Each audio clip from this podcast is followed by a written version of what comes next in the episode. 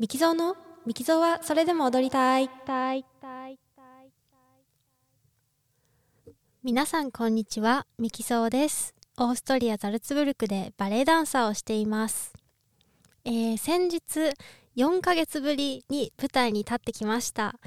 えー、ただいま私たちは、えー、ロミオとジュリエットのオンライン配信に向けて、えー、撮影を舞台上で無観客ですが、えしてきました。久しぶりの舞台本当に楽しかったです、え今回私は、えそのロミオとジュリエットの中でキャピュラット夫人という、まあ、ジュリエットの母親役ですねをさせていただいています。え、っとテクニック的にも演技力的にもすごく見せ場の多くてでこういろんな感情の変化が全幕を通してあってすごく、あのー、勉強になる役でした。で、えっと、今までねなんかその全幕のバレエの中でちょっとしたソロ例えば12分のソロを踊ってあのまあ、はけるとかであとはグループの中で踊るっていうようなちょっとしたソロっていうのはあったんですけどこういうふうにこう役名がついてこうがっつり全幕を通してソロとしてえー、踊るのは全く初めてでしたのですごく、まあ、緊張というかねいろいろ、あのー、練習過程でもいろいろ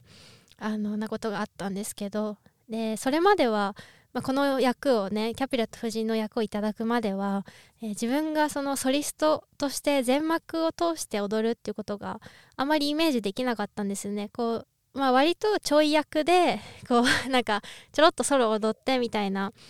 何て言うんですか？一発屋みたいなあの感じは結構やってきたんですけどこうこれだけ感情の変化があってでこれだけ見せ場があってで全幕を通して踊るっていうことはまあずっとなかったので、えー、最初は全然それを自分がするっていうことがイメージまずできなかったんですね。で実は3年ほど前にも、えうちの劇場で「オセロ」という、まバレエをやった時にその主役のデズデモナという女性の、えーと、代役をさせていただいたんですけどその時は結局チャンスが巡ってこなくて、えー、主役として舞台には立てなかったんですね。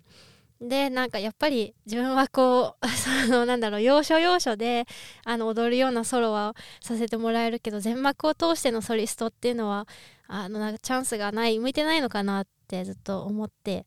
いて。でまあ練習をしていく中でもうだんだんだんだんこの役っていうのを自分のものにしていた感覚があったんですけどあの本番のね数日前に急に調子が悪くなってしまってなんかあの体全体が固まるっていうんですかね。もうとにかくそのいろんな方からいろんな注意を受けたんですね。こうこうしてみなよああしてみなよって言ってここもっとこうしてとか。でそれをなんか全部やろう全部実現したいっていうか 全部やってみせたいっていう欲があってでそれで体がガチガチになってしまって踊れなくなった時が、まあ、その本番の数日前に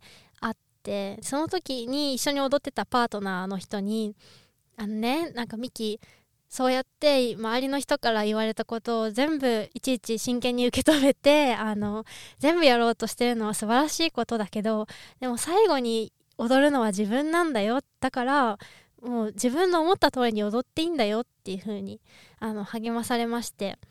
なんかあのねこの役にあなたがなったのは他にやれる人がいないからとかじゃなくてみんなあなたにやってほしいって思ったからあなたが今その役やってるんだよっていう風に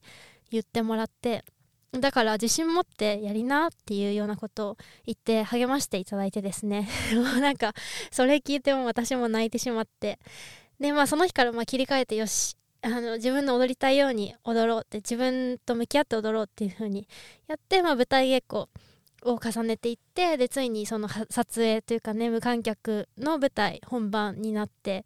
でなんか本番をやる時はもう本当にただ舞台で踊るっていうことがあのすごくやっぱり自分にとっては特別であの空間劇場の空間の広がりとであのライトと衣装と周りの人とっていう周りの他のダンサーとっていう環境がすごく本当に特別ででもう本当にそれを踊ることがもうただただ楽しくてもう役にもすごく入り込んでいたしでやっぱり舞台上でしか生まれない表現っていうのは確かにあってそのもちろん練習の中で積み上げていったものでもう何回も繰り返していったものっていうのはあるんですけどやっぱりその瞬間その舞台の上でしか生み出せない なんか独特な間だったりとか表情だったりとかなんかあのアクセントだったりとかっていうのはやっぱりあってそれをがポロって自分の中から自然と出てきた時になんか「あっ!」っていう なんて言ったらいいか分かんないんですけどこんな風に自分って表現したりあこんな表情が自分はできるんだこういう風に踊れるんだっていうことがもう一瞬一瞬が発見の連続ででなんかあ自分でも全幕もののソリストってできるんだっていう風にあできたんだっていう風に思ってあのすごく嬉しかったですねその日は。でもちろんねなんか感情表現がやっぱりあの力が入ったので舞台上ではあの技術面でちょっとミスっていうのがあったりだとかあとまあもちろん完璧っていうことはない。ここが良かったなと思ったらあそこはちょっとな惜しかったなっていうとこもところどころあるんですけどやっぱり舞台ってそういうものだしまあそれはそれでなんだろう生ものとして舞台としてはまあそういうところも一つ舞台の側面であって。でなんかその舞台が終わった時に思い出したことがあってあのうちのバレエの監督ディレクターと、まあ、1年ぐらい前ですかね。コロナのちょうど直前だったと思うのでちょうど1年前ですね。になんかあの差しで話した時があって。でその中でなんでその話になったとか ちょっと忘れたんですけどなんかね正直最初ミキと出会った時はなんかあんまりそのダンサーとしてのあなたには 正直期待してなくてみたいなことを言われておいって感じなんですけど。期待はしてなくてもちろん一生懸命働く子だしそのまあプロとしてはちゃんと仕事してくれる子だとは思ってたんだけど特になんていうか将来性みたいなものはあのポテンシャルみたいなものは正直あんまり期待してなかったんだけどそれなのになんか君はもう本当に何回でも自分からそのドアを開けてというか扉を開けてもう予想もしなかった成長をあのしてきたよねって言ってだからそこね僕はすごい好きなんだって言ってだから他の人にもね結構そのそうやって話題にするんだよねみたいなことを言ってくれててそれは素直に嬉しかったんですけどちょうどその話をした前後ぐらいからあの調子が悪くてですね あれなんかっていうかそれまでの多分成長スピードがその前その前の2年ぐらいっていうのがボンってなんか自分的にも成長できたなっていう2年間だったんですよ。でその成長スピードと比べるとあれなんか手応えがないなっていうか踊っていってしっくりこないなっていうかそのなんかスランプっていうほどのスランプではないけど停滞しているというかあ自分が成長できてないなっていう 感じででその扉の話を聞いた時になんか扉開かないなみたいな 感じのことがあってで舞台で、まあ、チャンスをいただいてもまあ踊り終わってよかったよと言われるんですけどあのなんか自分的に納得できないっていうか、うん、そんなに良かったかなって 思ってしまうっていうことがあってで扉開かないなって感じだったんですけどなんか今回はね踊ってああこんなに気持ちいいの久しぶりだなっていう感じだったしまあディレクターもね終わった後ね、うん、よかったよよかったよっていう風にあの言ってくれてたのであんまり褒めない人なのでね 信頼していいのかなとは思っていて。でだからなんだろう多分今まで自分は、ま、もっと成長しなきゃ扉開けなきゃみたいな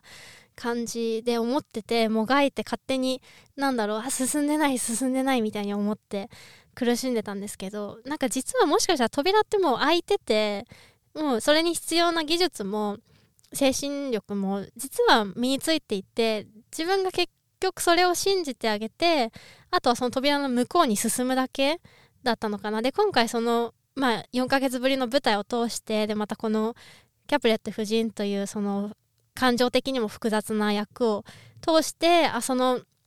こうポンってその扉の向こう側にあれ行けた？出れた？みたいな 感覚が自分であったんですね、えー、なので今回の舞台本当に、えー、ここ数年でも思い出に残るものとなりました。えー、っとザルツブルクバレエロメオとジュリエットの、えー、オンライン配信は3月12日から、えー、1ヶ月間、えー、しております。また直前になったらねお知らせさせていただきます、えー、それでは最後まで聞いていただきありがとうございました。またお会いしましょう。